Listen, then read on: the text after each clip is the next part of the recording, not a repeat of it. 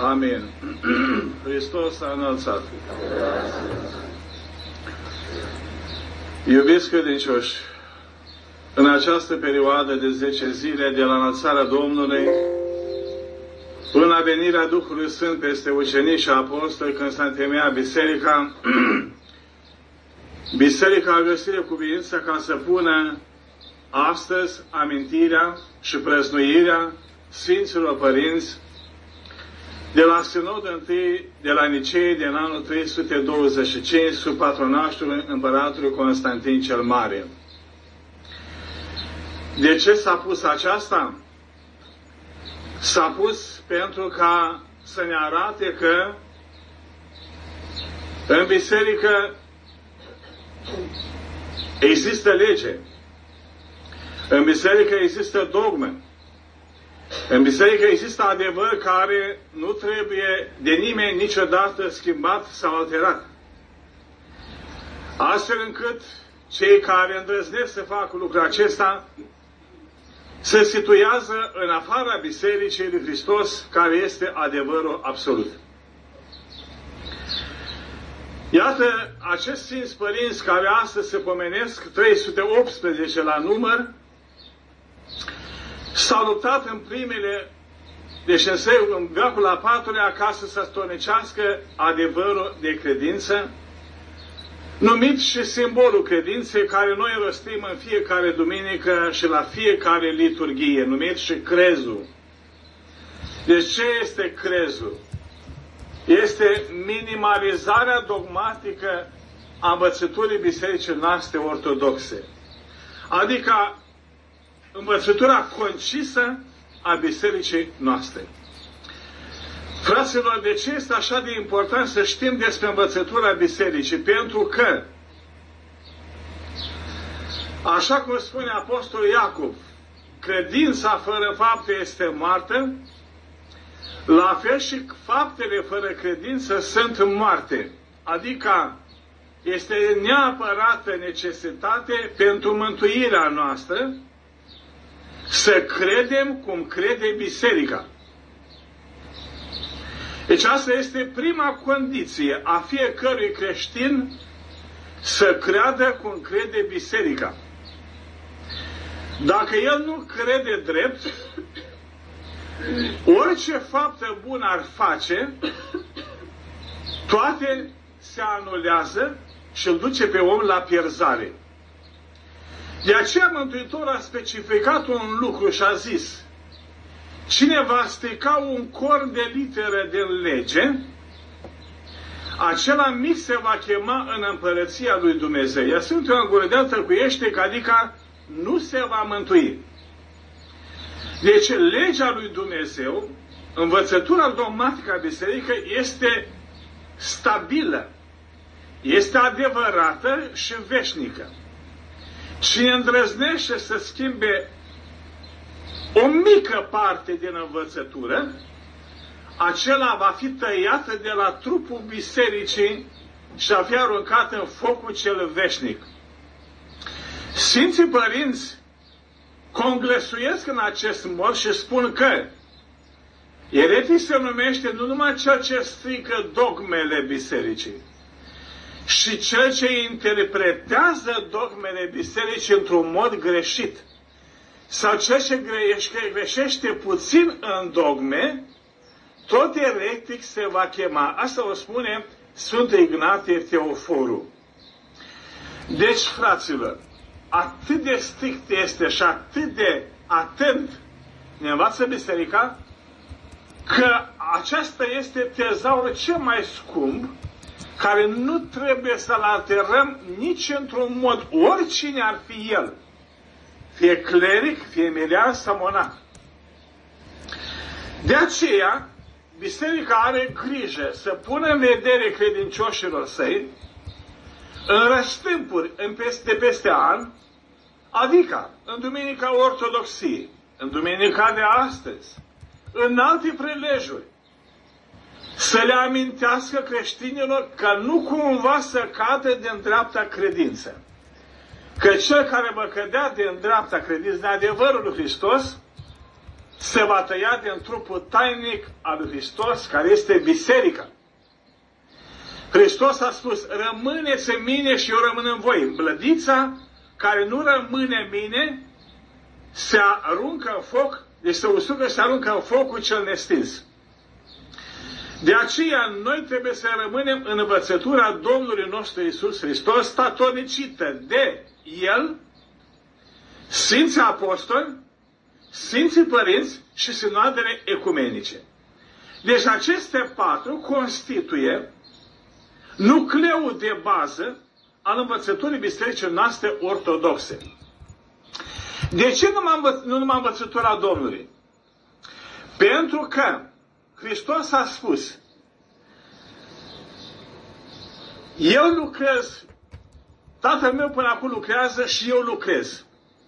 Adică lucrarea lui Hristos va fi și în cursul veacurilor, prin lucrarea Duhului Sfânt în biserică. De aceea, sinoadele s-au adunat prin conglăsuirea Duhului Sfânt.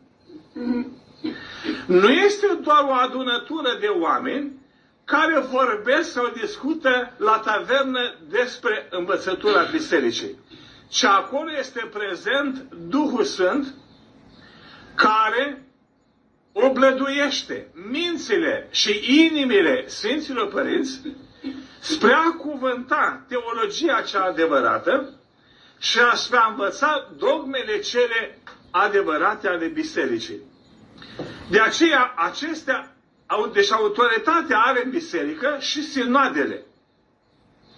Toate sinoadele, nu orice sinod este adevărat, ci acel care conglăsuiește, cum conglăsuiește biserica, acela este sinod adevărat. Au fost și anumite sinoade care au fost tâlhărești. Exemplu a fost cel la 449 de la Efes. A fost cel care în timpul lui Constantin Copronim și altele de asemenea, care deși s-au numit sinoade, ele nu au fost sub îmbăduirea Duhului Sfânt. De ce? Pentru că noi numim Duhul Sfânt Duhul adevărului. Ceea ce nu este în adevăr nu este sub îmbăduirea Duhului Sfânt. Oricâți episcori ar fi, oricâți de mulți ar fi. Deci biserica nu stă în mulțime, ci în plinătatea adevărului. De aceea biserica, precum mare aruncă la mal gunoaiele, așa a aruncat la margini și a scos în afara bisericii acele sinoade eretice, acele tâlhărești, care nu congresuiesc adevărul bisericii. De aceea biserica a recunoscut și se susține pe sinoadele adevărate. De ce sinod? Sau ce este sinod?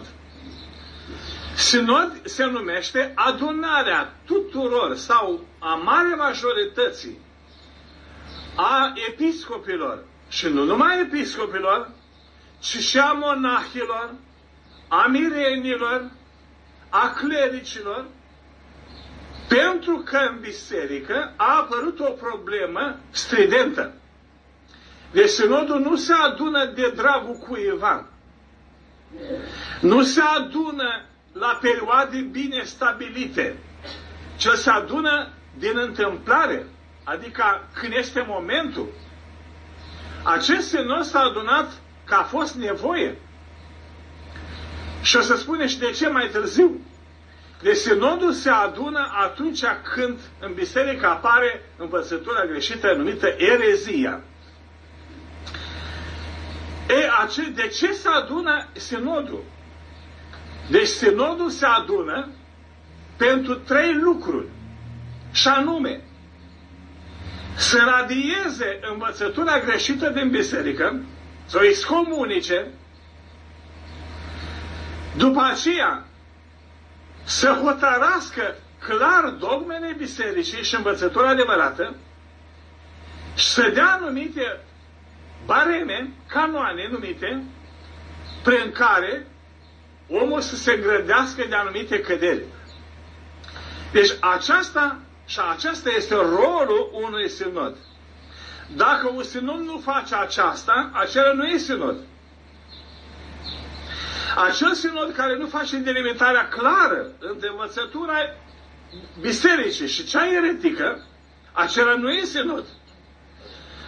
Cum a fost cel de la Colimbari, este un amalgam, un pseudo-sinod care nu face altceva decât să creeze mai mare confuzie în inimile și în pleroma bisericii și să dea teren ereticilor spre vânarea sufletelor creștinilor. De aceea, sinodul acesta de astăzi, întâi ecumen de la Niceea, s-a adunat în 325, în urma căruia, deci implicarea căruia un eretic anume Arie, un preot din Alexandria, originar din Libia, care a fost făcut diacon de Sfântul Petru al Alexandriei, după aceea reabilitat și făcut preot de către Achille, arhiepiscopul Alexandriei, iată acest eretic, acest preot, a învățat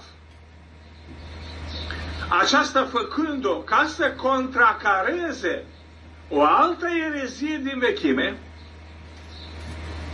A spus că Iisus Hristos, Fiul lui Dumnezeu, Iisus Hristos n-a fost mai înainte de toți vecii. De aici implicit este învățătura că El nu este Dumnezeu, ci este o creatură, o creatură superioară. De aceea se deduce că El nu este de o ființă cu Tatăl. Deci, în concluzie, El nu este Fiul lui Dumnezeu. Acesta este scurtă învățătura greșită a lui Arie. Învățătura care el a vrut să o contracareze era aceea care susținea că cele trei persoane ale Sfintei Treimi există într-un singur ipostas. Ipostasul se manifestă când în Tatăl, când în Fiul, când în Duhul. Lucrurile acestea sunt grele pentru dumneavoastră. Deci, ipostas. Ipostas înseamnă ceva existent. Noi cunoaștem și știm și mărturisim biserică că sunt trei ipostase. O ipostasă a Tatălui, o ipostasă a Fiului și a Duhului Sfânt. Acest Arie, contracarând această erezie, a căzut în alta și mai gravă, anume aceea a tăgăduirii Fiului lui Dumnezeu. Această învățătură a preotului Arie și-a exprimat-o întâi în public, în Alexandria, care a susținut-o fervent. Auzind acest lucru, Petru al Alexandriei, cel care l-a și hirotonit, l-a excomunicat, adică l-a cateresit și l-a excomunicat din biserică. Deci, fraților, a excomunicat din biserică înseamnă a înlăturat din biserică un mădular putred, așa cum tu îți putrezește mâna sau degetul sau piciorul, să nu se întingă cangrena, să te atace la alte organe, mai bine stai piciorul sau mâna sau degetul, ca celelalte mădulare să mână sănătoase. Acest lucru se face după o îndelungă cercetare și sfătuire. Îndelungă cercetare înseamnă dacă acele dogme sunt contra bisericii și se sfătuiește acele retii cu sfătuiri îndelungi pentru a se întoarce de la rătăcirea lui. Fiți atenți! Fericit Augustin spune așa, că eretic nu se numește cel care a greșit întâmplător într-o problemă sau învățătura bisericii, cel care susține fervent și statornic învățătura greșită a bisericii. Că e posibil și eu ca preot, din grabă sau din neglijență, să spun o prostie, Doamne ferește, la von acesta. Dar nu că o susțin. Ci, dar, și din greșeală, poate. Deci, eretic se numește cel care o susține și o propăduiește, mai ales în mod public. Acest eretic, deci, Arie, își susține învățătura sa în Alexandria. De aceea a fost cu dreptate excomunicat de Sfântul Petru. Murind Sfântul Petru de pe scaunul Alexandriei, a venit în locul lui numit unul Achille, care acest Arie a jucat teatru părându-se că este ortodox. Astfel încât Achille, crezându-i ortodoxia lui, l-a hirotonit și preot.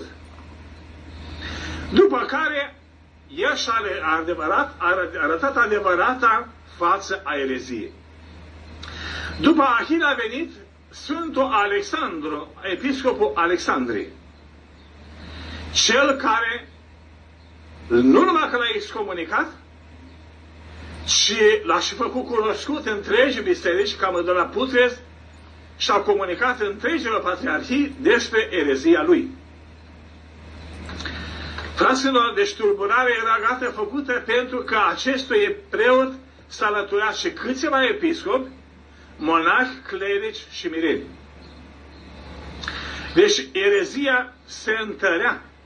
Mai ales atunci s-a întărit după sinodul de Niceea, când fiul împăratului Constantin, numit Constanțiu, luând împărăția răsăritului, a devenit el însuși arian. Și a prigonit pe ortodoxi, a închis bisericii ortodoxe, a propăduit arianismului și a prigonit aspru pe cei care susțineau învățătura bisericii.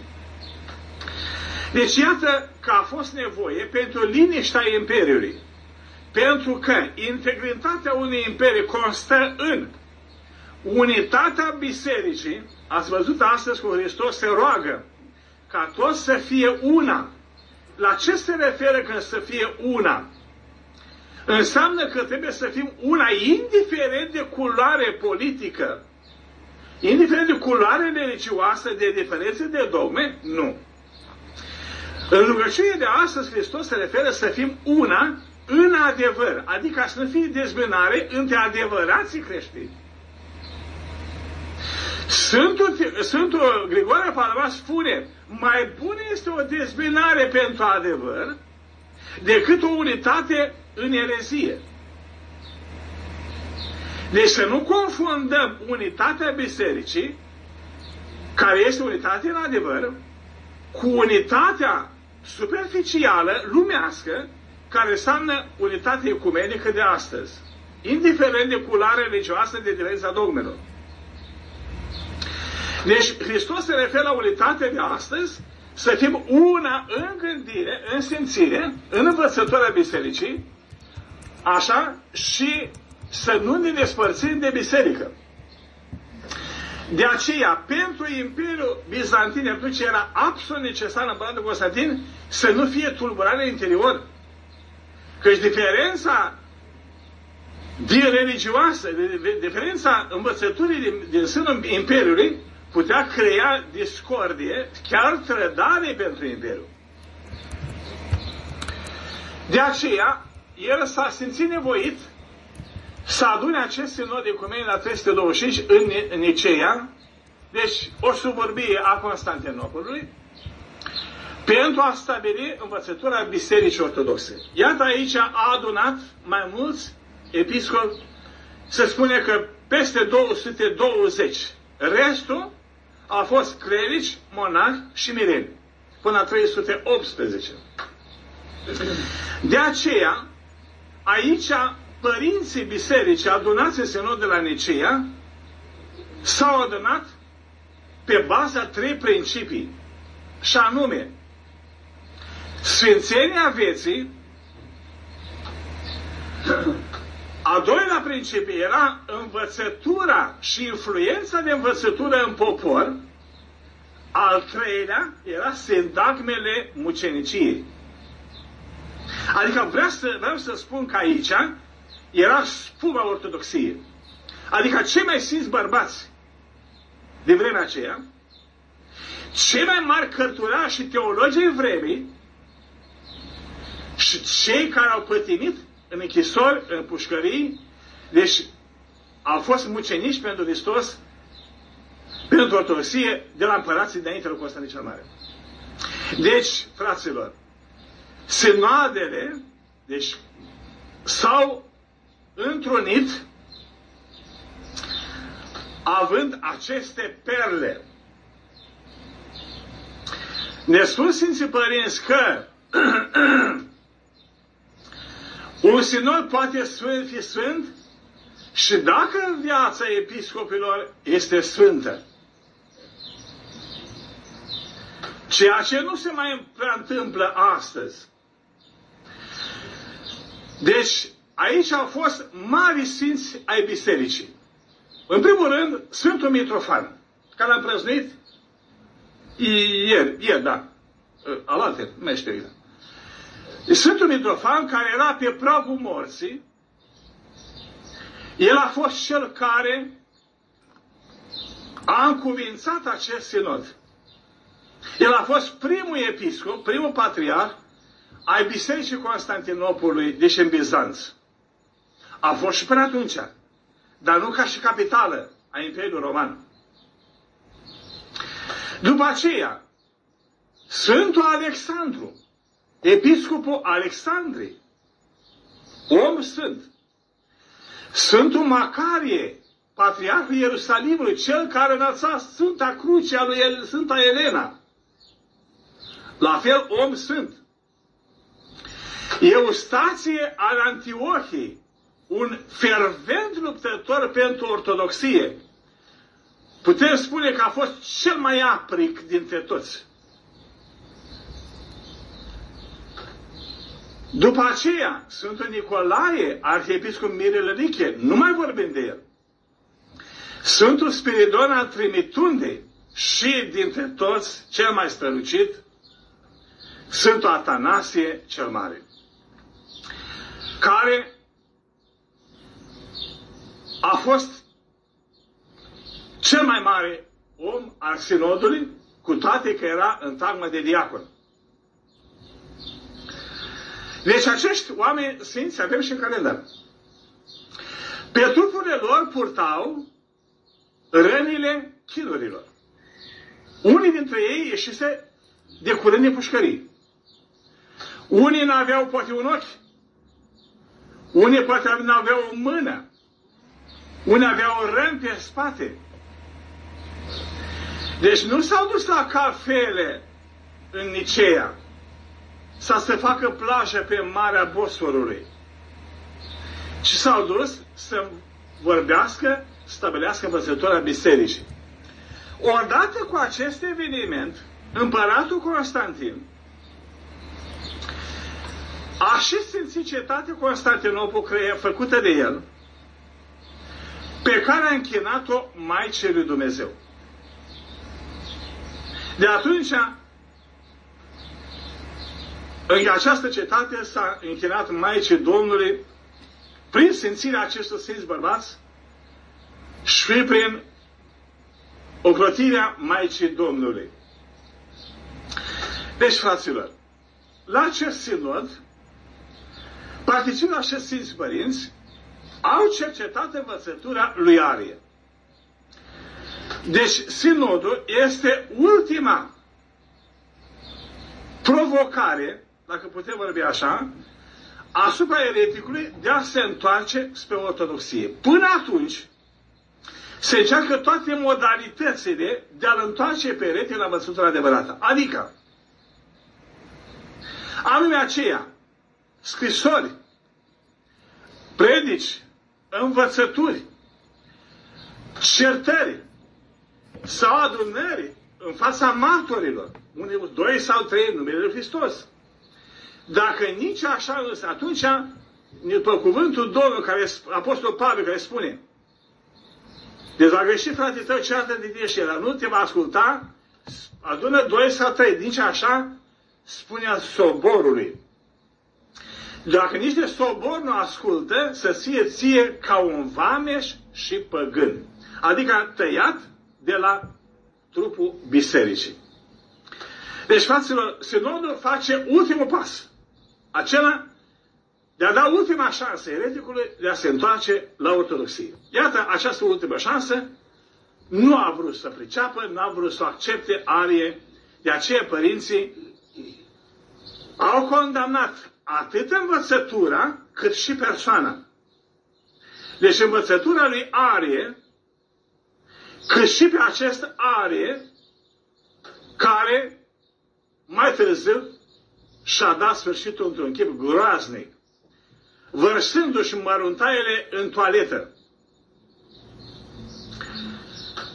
După aceea, biserica a statolicit învățătura adevărată, a dat canoanele, a dat dogmele adevărate. Și anume, primele dogme, primele învățători ale Crezului, până și într-un Duhul Sfânt. Astfel încât, ca toată ortodoxia din întreaga lumea, așa să creadă. Deci, fraților, acesta este sinodul din Niceea. Sinodul din Niceea are valoare veșnică. Și nu numai el, toate sinoadele ecumenice. Ele nu pot fi vreodată modificate, nu pot fi schimbate, nu pot fi alterate sau anulate. Au încercat oamenii să anuleze, dar acele anulări au fost ele nule.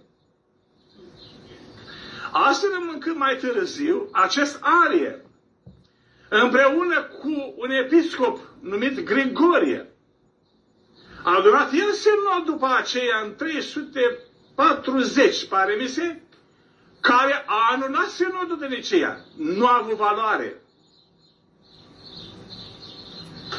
De aceea, valoarea sinodului constă în adevărul expus de sinod. Noi numim pe cei care au fost la sinod Sfinți Părinți și numim pe toți din toate sinoadele adevărate. De ce? Pentru consimțământul adevărului. În momentul în care ai consimțit adevărul scris, atunci înseamnă că ai susținut învățătura bisericii. Mai ales atunci când ai fost într-un sinod ecumenic și ai susținut acest adevăr, de aceea sinodul respectiv, rămânând în istoria bisericii ca adevărat și sfânt, acei părinți se vor numi Sfinți Părinți, care a statonicit învățătura bisericii. De aceea, fraților, după cum ați auzit, în apostolul de astăzi, apostolul Pavel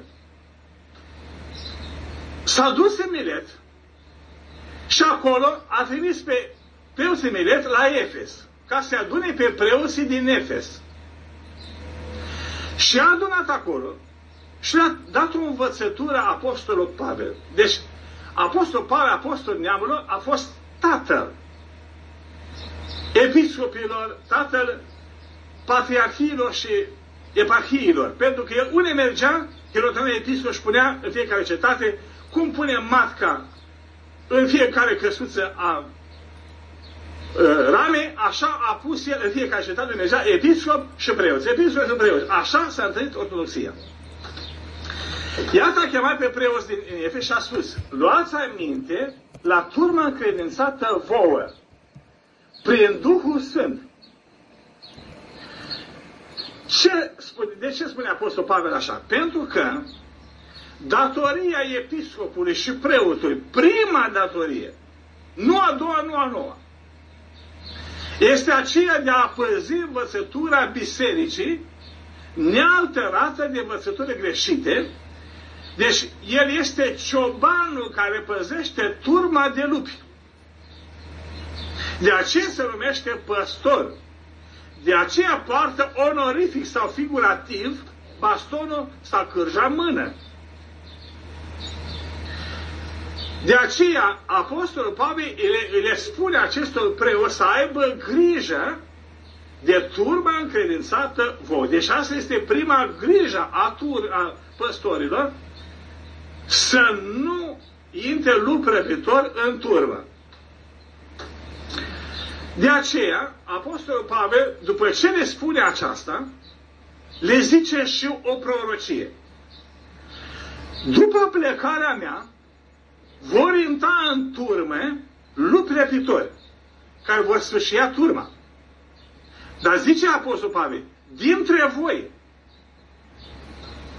clar, adică acum luptă diavolul din interiorul bisericii. Dacă până la Constantin cel Mare, 300 de ani, biserica a fost luptată de împărații prigonitori romani, iată după aceea diavolul va lucra din biserica, dintre voi, adică dintre clerici.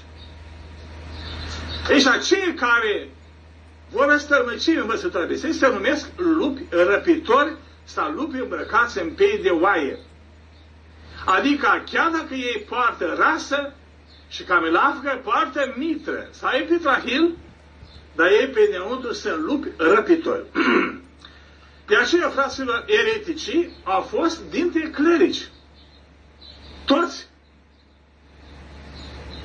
Nu știu la cunoștința mea să fie bun electi dintre mireni, ci toți dintre clerici, preoți și mai ales episcopi și mai ales patriarhi.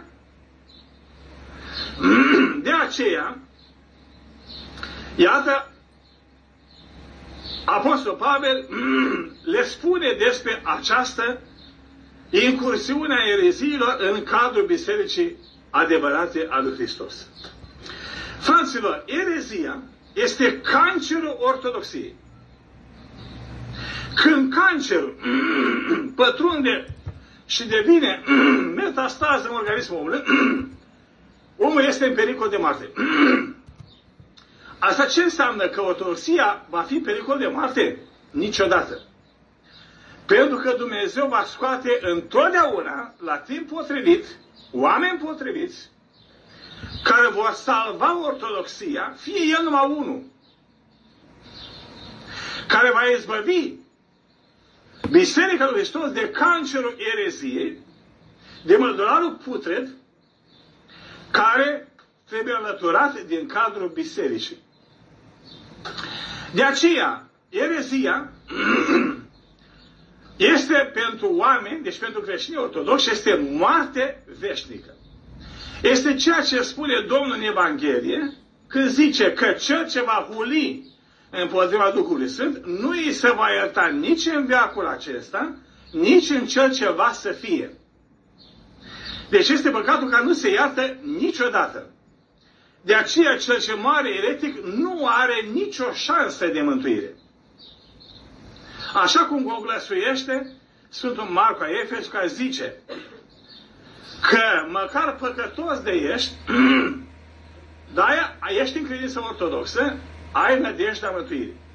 Prin ce? Prin mila lui Dumnezeu, prin rugăciunea altora. Iar dacă ești eretic, nicio cuvioșie nu te va izbăvi de chinurile iad. Adică poți să fii sfânt. Tot în iad te vei duce. Fraților, sfințenia cuiva stă în adevărul de credință. Marea înșelăciune care se propagă și astăzi este aceea a celor bărbați care prorocesc, fac minuni, spun lucruri care înspământ auzul, crezând că aceștia au sfințenie. Nu! Ci adevărul sfințeniei este bazat pe adevărul de credință. Rămâne cu semnul întrebării Părinte Elpitie. O mare semn de întrebare. Chiar dacă vă supărați unii. N-are niciun argument de la Sfinții Părinți. De aceea, iată, avem cazuri în istoria bisericii. Când? Sfântul Gerasim de la Iordan îl îngrija leul și a căzut în erezie. El și cu ucenicii lui.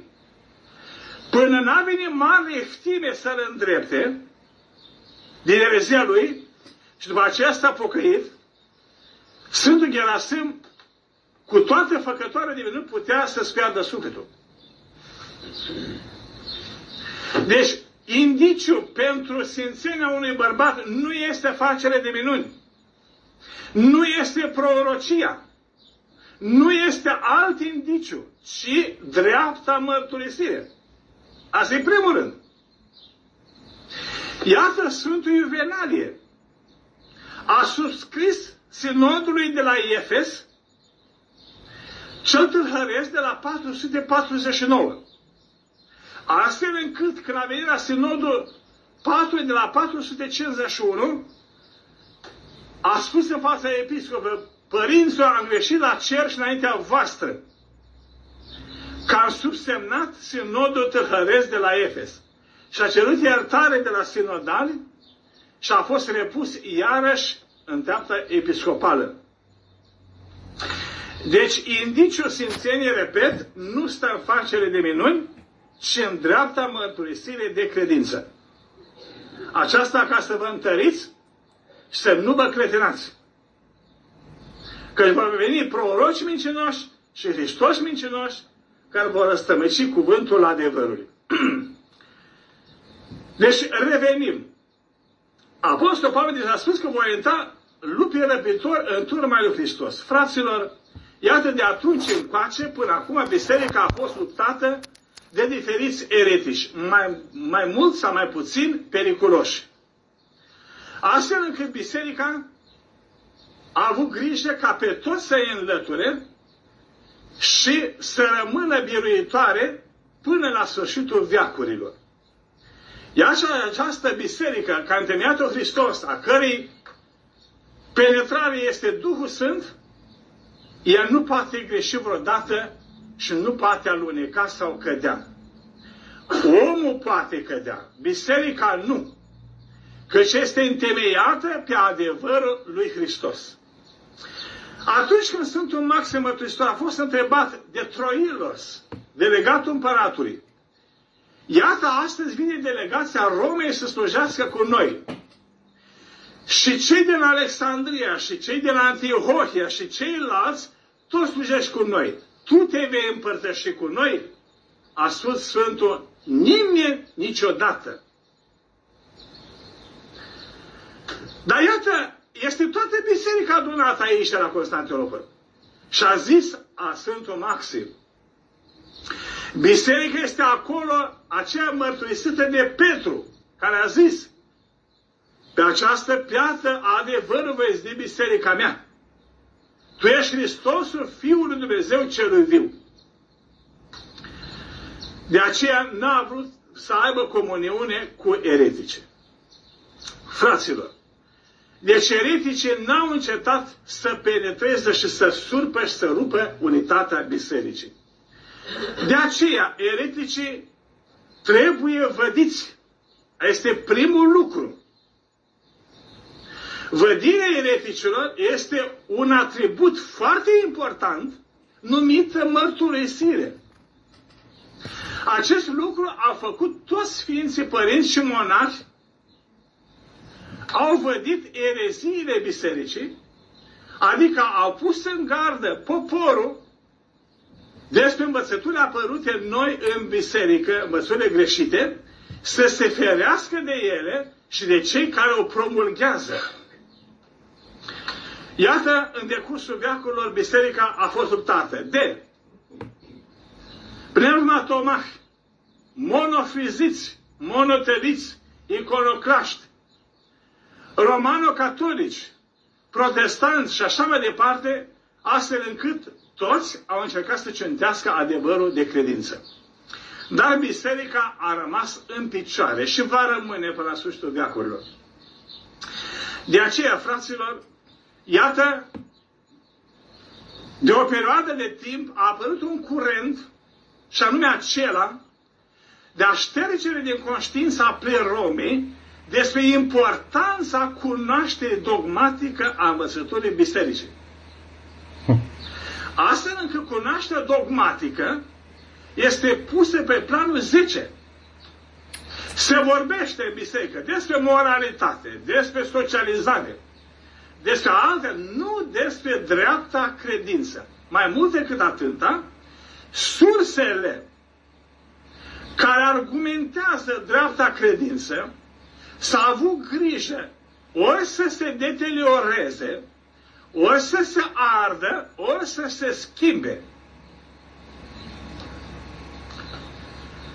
De ce? Pentru că acestea sunt argumentele clare și sigure ale mărturirii Sfinților despre adevărul de credință. De aceea, iată, ne aflăm în plină desfășurare asupra cea mai înfricoșătoare și puternice erezii din toate veacurile, numită erezia ecumenismului. De ce este cea mai periculoasă? Pentru că aceasta rade tot. Aceasta șterge mai mult decât eretici anteriori.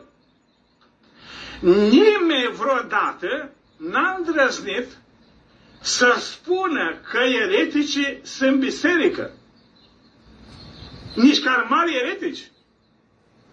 N-a îndrăznit vreodată să spună cineva că ereticii se pot mântui în afara bisericii. Deci toate acestea nu s-au auzit vreodată de la anvanele bisericii. De aceea acest tăvăluc care vine odată cu marșul distrugătorului, anticristul, cu acest tăvăluc care mătură totul în care politica, finanțe, administrație, iată și ortodoxia vrea să o măture din calea acestui tăvăluc. Fraților, Sfinții Părinți, cei contemporani, au spus despre acest mare pericol. Nu-i amintim aici pe toți. Câțiva, sau știți foarte bine, mărturiile lor, care spun destul de clar despre pericolul acestei mari și noi erezii, care a cuprins acum întreaga biserică. Deci este într-o stare de metastază. N-a cuprins un preot sau două episcopi, ci cei mai mulți episcopi și preoți, și monahi, și clerici, și așa mai departe. De aceea, Sfântul Iosif Bogobis spune destul de clar că aceasta este erezia ereziilor, pan-erezie, numele de obște, care include toate ereziile în această erezie, adică include și arianismul, și pneumatomahii, și monotelismul, și monofizismul, și iconoclasmul. Pentru că acceptăm pe protestanți, pe anglicani, pe neoprotestanți sau pe reformați, care nu cinstesc icoanele. Acceptând, deci recunoaștem iconoclasmul, acceptăm pe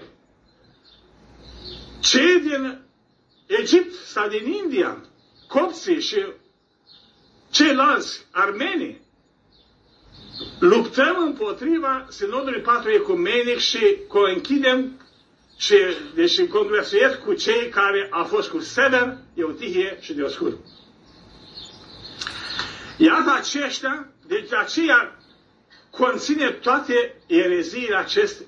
Deci, fraților, nașterea acestei erezii s-a făcut în anul 1902 prin acea timidă declarație a lui Ioachim al II-lea Patriarh Constantinopol, care a spus despre raportul și dialogurile cu celelalte aripi ale bisericii.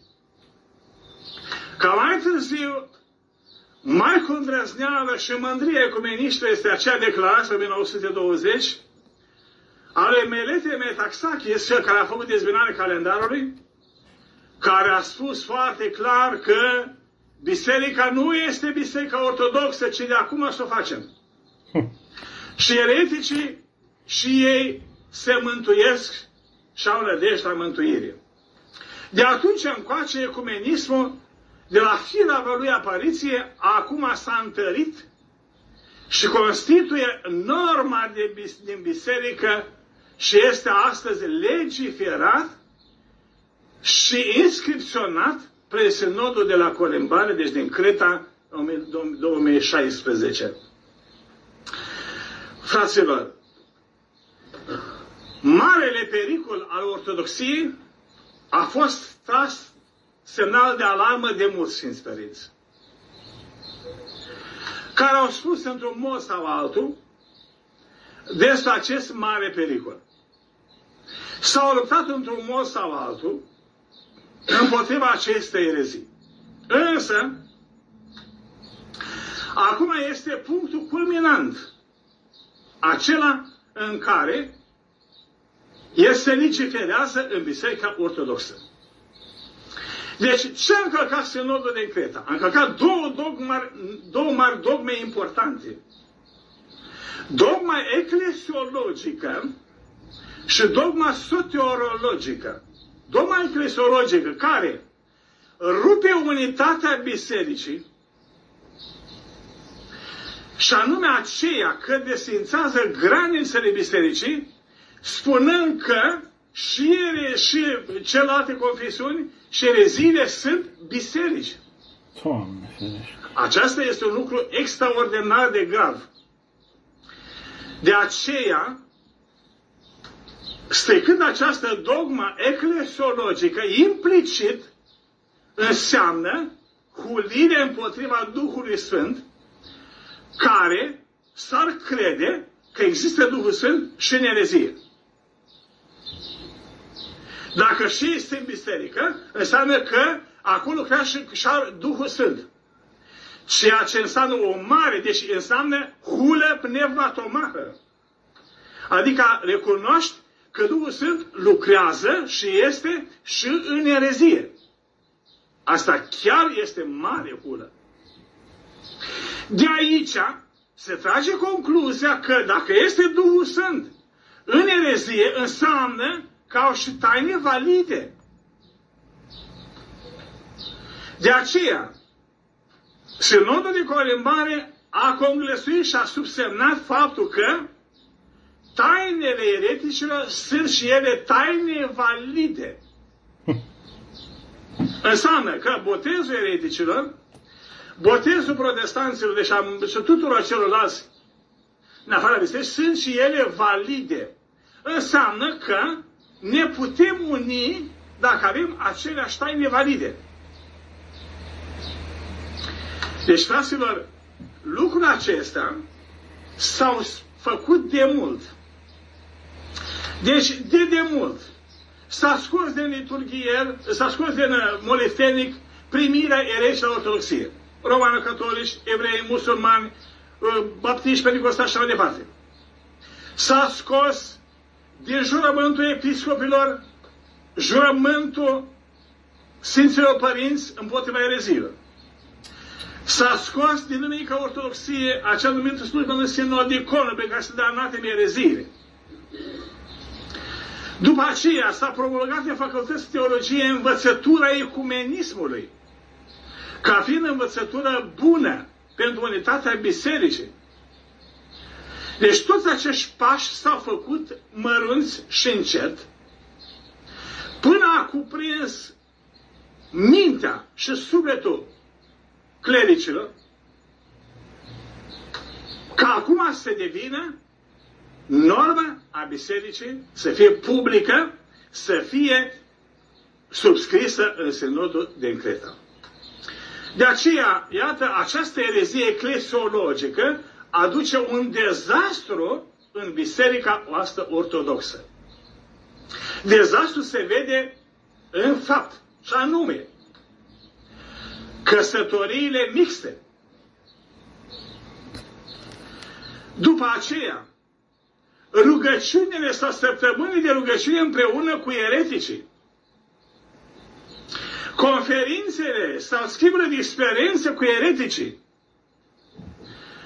După aceea, studierea noilor licențiați de teologie în străinătate la facultățile protestante, neoprotestante, anglicane și reformate și procatolice. După aceea, schimburi sau umblarea în cărțile teologice și scoaterea din conținut sau din context a învățăturilor care nu convin noilor eretici din veacul acesta. Deci toate acestea fac să creeze o atmosferă ecumenistă în biserică, astfel încât generația care se ridică să creadă că aceasta este Biserica Ortodoxă. Deci facultățile de teologie sunt inhibate cu această teorie, deci cu această teologie ecumenistă, care noi teologi și preoții de astăzi și de mâine, păstorii cei numiți în parohii și eparhii, vor fi nu învățători ai adevărului, ci învățători și promulgatori ai ecumenismului. În schimb, fraților, cei care nu sunt de acord cu aceste care eclesiologie sunt numiți ieșiți din biserică. Și o să revin așa spre asupra acestui subiect. A doua erezie grozavă de mare care este în Sfântul Crist, aceea soteriologică. Ce înseamnă sotiros? Înseamnă mântuitor. Deci învățătura despre mântuire. Și anume aceea că și ereticii se pot mântui.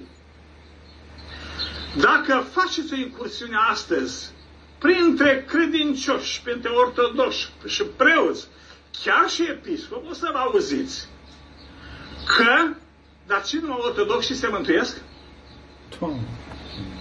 Dar ce dacă catolicul de la biserică Occident și el e bun la suflet și el nu se mântuiește și el?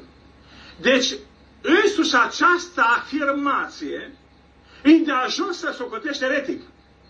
Fie că e cleric, că e episcop sau mine. Asta înseamnă erezie soteriologică. Noi știm și ne învață biserica și Sfântul Părinți că nu există mântuire în afara granițelor bisericii. Nu există.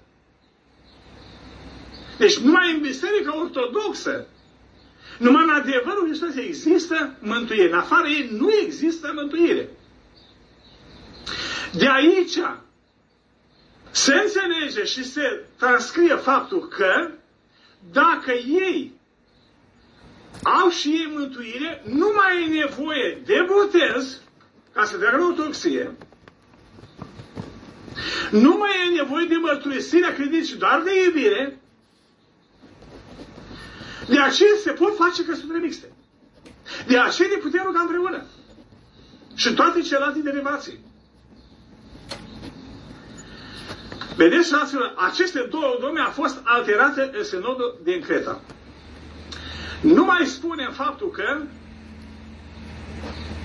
el se supune în totalitate Consiliul Mondial al Bisericilor, acest organism satanic creat de masonerie, de sionism, cu scopul de a aduce Biserica Ortodoxă la tăcere. Pentru că în Consiliul de la Bisericilor, Biserica Ortodoxă este una din biserici, nu biserica adevărată. Și ortodoxia nu deține adevăr absolut, ci părți din adevăr. Deci, Sinodul Creta subscrie acest lucru că susține cu vehemență dialogurile în vederea unității în Consiliul Mondial al Bisericii, care se pare că și anul ăsta se va aduna, nu știu unde. Am auzit o știre. Deci, fără doar și poate, fără prea multă școală și teologie, poți să-ți dai seama că acest sinod este eretic în totalitate. Revenind la subiectul de mai înainte, cei care nu suntem de acord cu acest sinod au avut grijă ca să pună un punct acolo că să se ia măsuri cu ei pentru că distrug unitatea bisericii. Întrebarea se naște cine distruge unitatea bisericii, noi sau ei? Înseamnă că greșesc încă o dată enorm, înseamnă că Sfântul Marco a Efesului și Maxim Mărturisitorul și alții au distrus unitatea bisericii a Ortodoxia. Asta înseamnă o mare greșeală. Justificarea sau adormirea conștiinței plerome a episcopilor, în special lui Teofan de astăzi, este aceea că Ceilalți, adică cei care nu sunt de acord, au ieșit din biserică. Fraților, ce înseamnă a ieși din biserică? A afirma lucrul acesta înseamnă o nouă erezie. Și anume aceea că dacă nu pomenești episcopul, ești în afara bisericii. Înseamnă că Sfinții Părinți care nu au pomenit episcopii eretici sunt în afara bisericii. E adevărat? Nu. Domnule Teofan, te întreb așa. Tu care ai susținut faptul că trebuie să fie canonizat Părintele Dionisie Ignat de la Colciu, te-ai gândit vreodată că părintele acesta a murit nepomenind? Înseamnă că tu propui la canonizare un schizmatic, un rup de biserică. Dacă este așa, te contrazici. Singur. Și atunci, înseamnă că învățătura ta este șubredă. Este face parte de acel ecumenism de care nu te adevărasat. Nici până acum, nici de acum acolo nu se vede. Deci înseamnă că pentru unii, cel care nu pomenește episcopul, sunt în afara bisericii. Ei, această concepție a hibat-o bine în pleroma bisericii, întâi în cler, a avut dreptate și el cândva, când a spus că în 3-4 ani se va anihila Sinodul în Creta, a avut mare dreptate. De ce? Că astăzi nimeni nu mai vorbește în Creta. Deci așa de bine a convins, cu bunătatea și cu păruta blândețe, încât nu mai vorbește nimeni de Sinodul din Creta. Sau nu mai are voie să vorbească nimeni de Sinodul din Creta. De ce? Pentru că el s-a anihilat. Nu numai atâta, acei fervenți, care păruți fervenți, apărătorul ortodoxiei, care spun noi stăm în biserică, ex-calistrat Ignat la Cămârzan sau în Filoi sau alții de acest fel, acum tacă peștele în borș și unde lupta lor? Din biserică. Unde? Nu mai este. Deci a avut diavolul grijă foarte bine să anihileze toate. Voții că mai spuneau ceva, numai atâta, dar se pornesc și împotriva acelor care întreb pomenirea că sunt în afara bisericii. Știți ce ziceți? Vă auziți, părinților? Sau nu vă auziți? Înseamnă că voi credeți când cinstiți pe Maxim Mărturisitorul sau Marco a Efesului că ei sunt în afara bisericii. Sau părinții din Natos, din anul 1969-70, când 18 mănăstiri a întâlnit pomenirea Patriarha Tenagoras, numai pentru declarație făcută și pentru ridicarea anatemelor, înseamnă că Atosul a fost în afara bisericii. Dacă este așa, înseamnă că mințiți. Dar vă mustră aspru Sfântul Teodosie, care vă spune: o monahilor și preoților care căutați liniștea în mănăstiri, iar biserica arde, focul vește vă mânca pe voi. Se ia aminte. Pentru că ereziile nu sunt biserică. Cei care au întrerupt pomenirea au făcut-o conform cananelor. Deci canoanele Sfinților Părinți, mai canonul 15, care dă voie. Și este absolut imperios, necesar acest lucru. Unii spun că este facultativ. Adică mă duc la piață sau nu mă duc la piață? Întreb sau nu întreb, este același lucru. Creștinii ortodoxi e tot una. Dar de când canoanele sunt facultative? Din teologie, de la facultățile voastre. Căci numai că nu mai sunt facultatele pentru voi, au dispărut cu totul. Pentru voi canoane nu mai sunt. De aceea spuneți că nu mai trebuie să aplicăm canoanele astăzi. Pentru că nu le mai aveți.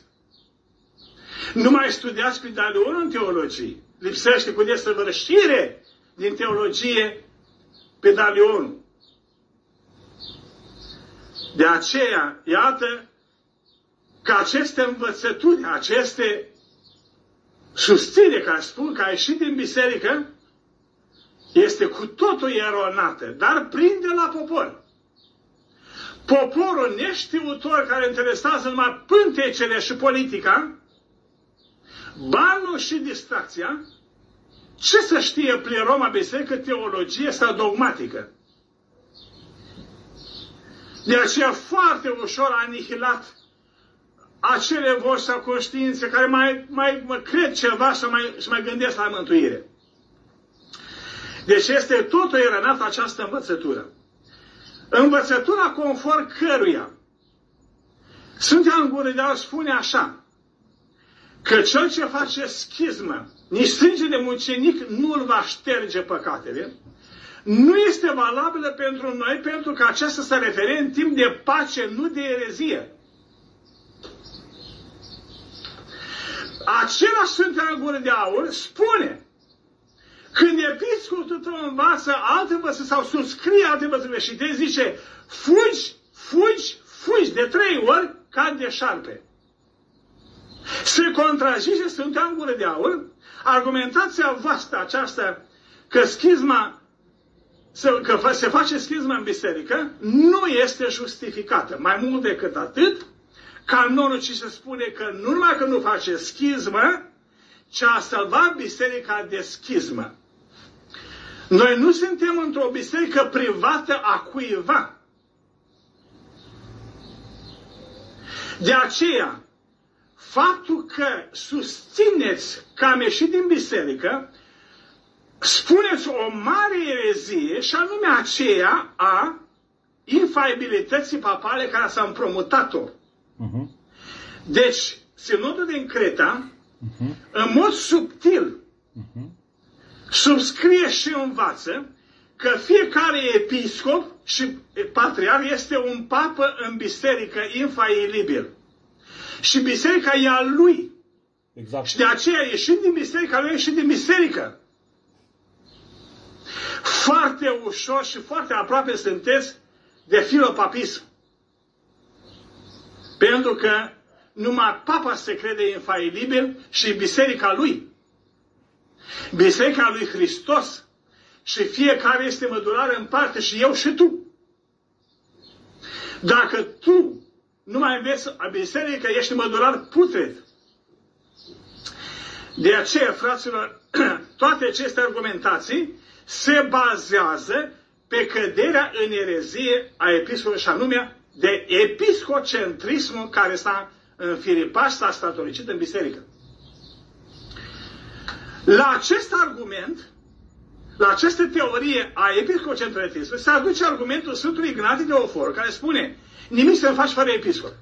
Acela Sfântul Ignatiu Teoforul, în alte epistole, spune despre episcopul care a căzut în văzări greșite, spune, zice, să nu ai nicio comuniune cu el. Deci, într-un cuvânt, selectează din context anumite argumente care le convin ca argumentație pentru erezie, cum este și argumentație de astăzi cu rugăciunea să fim una. Ca să susțină erezia, dar acei Sfinți Părinți vorbesc cu totul altceva despre ceea ce vor să spună. Deci Sfântul Ignatiu nu se, când spune fără episcop, nu faci nimica, nu se referă, dar cu episcop eretic poți face ceva? Poți spune că există biserică cu episcop eretic? Aceea este biserică? Asta înseamnă o hulă. Biserica este stâlp și temelie a adevărului, așa le spune biserica noastră ortodoxă, așa le spune apostolul Pavel. Deci biserica este stâlp și temelia adevărului. Deci cel care este în adevăr este în biserică. Cel ce nu este în adevăr nu este în biserică. Exact.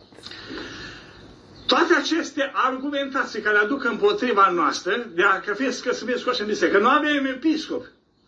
Noi nu ne-am afiliat niciunei grupări schizmatice. Nu pomenim alt episcop la slujbă. De aceea așteptăm vindecarea mădularilor putrete din biserică, cum a fost Sfântul Benali, care i-a s-a căit. Așteptăm și noi căința lor. Sau un sinod, cum spune Carol XV, o adunare sinodicească, în care să facă limpede ortodoxia în cadrul acestei tulburări. Și să arate adevăr clar ortodoxia de erezie. De aceea, fiindcă așteptăm acest sinod, care o să fie, nu o să fie, Dumnezeu știe, până atunci noi suntem în biserică. Facem parte din Biserica Ortodoxă Română. Biserica nu e monopol. Nu e privată. Nu e a X și Y. E a lui Hristos. Baza de credința lui Hristos este adevărul. Nu mulțimea și prostimea. Aceste argumentații, fraților, nu fac decât să vădească lașitatea și comoditatea acestor episcopi și preoți care nu susțin adevărul. Amprenta sinodului din Creta este foarte vizibil astăzi. Pandemie și războiul în Ucraina sunt consecințe vizibile ale sinodului din Colimbari. Clar. Deci, schizma din Ucraina este urmarea sinodului din Creta. De ce? Că sinodul din Creta i-a dat putere lui Bartolomeu să fie papă în Biserica Ortodoxă. Exact. Să fie primul între egali. Să fie primul între toți. Să fie papă în biserică, nu primul între egali. De aceea a luat putere de decizie fără un sinod să dea autocefalie unei biserici, unor schizmatici, pardon, așa, care a creat discordie de ortodoxie. De aceea se face vinovat de crimele din Ucraina. Deci, consecințele sinodului din Creta se văd foarte clar astăzi. O altă minciună gogonată care se promulgă astăzi de aceea că sinodul a fost o adunare, nu, ea n-are și o valoare. Asta o spun cei mititei, aceia care au și ei o leacă de bărbuță. Însă cei mari, în special Bartolomeu, știe ce face. Niciodată n-a tăgăduit sinodul din Creta, ci mai mult decât atât, l-a susținut cu fervență că este adevărat mare și sfânt și l-a impus bisericilor. Deci, prin romașii, preoțașii, ca să-și adorme conștiința, să nu plece din chiliile lor, așa, din serviciul lor, din parohia lor, spun, nu a fost o adunare, așa, nu are nicio valoare de sinod. Dacă nu are valoare de sinod, să nege public. A făcut-o? Niciodată și nu o va face. Mai auzim alte păreri care spunea, dar s-a căit Teofan, s-a căit și Daniel, s-a căit de ce a făcut pe la sinagogă evreiască celelalte. Ce te mustă sunt ca în gură care spune așa? Episcopii și preote care ai făcut păcat public trebuie să te și căiești. Ați văzut, ați auzit o mărturie împotriva sinodului din Creta la televiziune sau la ziare sau într-o predică lor? Nu. Ați auzit că neagă sau spune că monofiziții sau actul de la Șambesi semnat în 92 este eretic? Nu. Acolo a spus că monofii Sfinții Ortodoxi orientali ca și noi. Deci atâta timp cât nu a spus public căința lor, pot să facă căință pe îndos, pe la duhovnic, să o evit că nu e valabilă. Deci Sfântul vă spune, public a greșit, public trebuie să recunoști și să te căiești, cum a făcut-o Sfântul Ignatie. Sper că sunt destul de transparent, declară ce spun. De aceea, în Biserica Ortodoxă lucrurile sunt transparente, nu pe sumasă. Nu sunt diplomații, cum face politica. Sunt lucruri clare în care se spune despre erezie și învățători ortodoxe, lucruri clare. De aceea, cei care susțineți că nu a fost un sinod sau nu are nicio valoare, de aceea nu luați în considerare, o spuneți voi. Nu o spune însă și dracu, pentru că el știe ce a făcut. O altă argumentație este aceea că cei care liniștesc conștiința și spun că n-a pus să slujim cu catolicii, să n-a făcut liturghie catolicii, vă întreb așa, dumneavoastră, când vă îmbolnăviți, vă duceți la doctor să dați aproape mort sau când apare boala? Săriți în ajutor la astingere casă când s-a început să ardă casa sau când s-a ars casa? Deci monahii și preoții niștesc conștiința și lenea, spunând că când a venit mănăstirea mea, că lui și m-a pus spus că atunci mă vedea. S-o crezi tu că va fi aceasta vreodată? Căci ecumenismul nu această teorie o propagă, să construjească preoții unitatea în diversitate, domnule. Ce înseamnă asta, prostule monarh? Și deșteptule preot. Înseamnă că toată structura, cum a spus Papa acum, cu câteva luni, toată structura bisericii va rămâne intactă, fiecare va păstra credința, numai cei mari se vor uni. De ce ești așa de naiv? Sau, bună, sună clopoțel la masă și ai pătut și dormi bine. De asta. Poate vor deschide urechile careva. Că știu că această break va fi și publică. De aceea, această conștiință, această idee n-au susținut-o Sfinții Părinți. Și când a apărut erezia în biserică, foarte degrabă și fervent, au contracarat erezia prin diferite metode. N-au, domne, conștiință să spun că când va veni eresul, cum e atunci mai vine și mai fac eu. Până era eretic până acum dacă făceau Sfinții Părinți așa. Deci, fraților, există o indolență și o neglijență în materie de credință cum n-a existat vreodată în istoria ortodoxiei. Că nu interesează nici pe monahi pe clerici, cu atât mai mult pe mireni, despre dreapta credință. Și despre erezia ștăvărul care este acum în Biserica Ortodoxă. De aceea se merge pe principiul care mai tare împarcare. Sunt puține ăștia, ce ține bagă în seamă pe ăștia? Nu ne interesează mulțimea. Ne interesează adevărul. Fraților, de partea noastră este cerul. Sunt Sfinții. Deci Sfinții. Aceea este argumentația noastră. Ceilalți au argumentații puierile. Suprafață ca doar ca să prostească poporul, ca nu cumva cineva să mă trezească. În rest, toate sunt puierile. N-au argumentați ale Sfinților. Iar dacă le au, le scot din context. Pentru a le servi la argumentele lor. Deci, fraților, sărbătoarea de astăzi a Sinodului din întâlnire cu Bela Niceea ne readuce aminte de această frică de a nu cădea în erezie. Să fii treaz, omule, creștinule, preote, monahule, că fără ortodoxie nu există mântuire. Amin.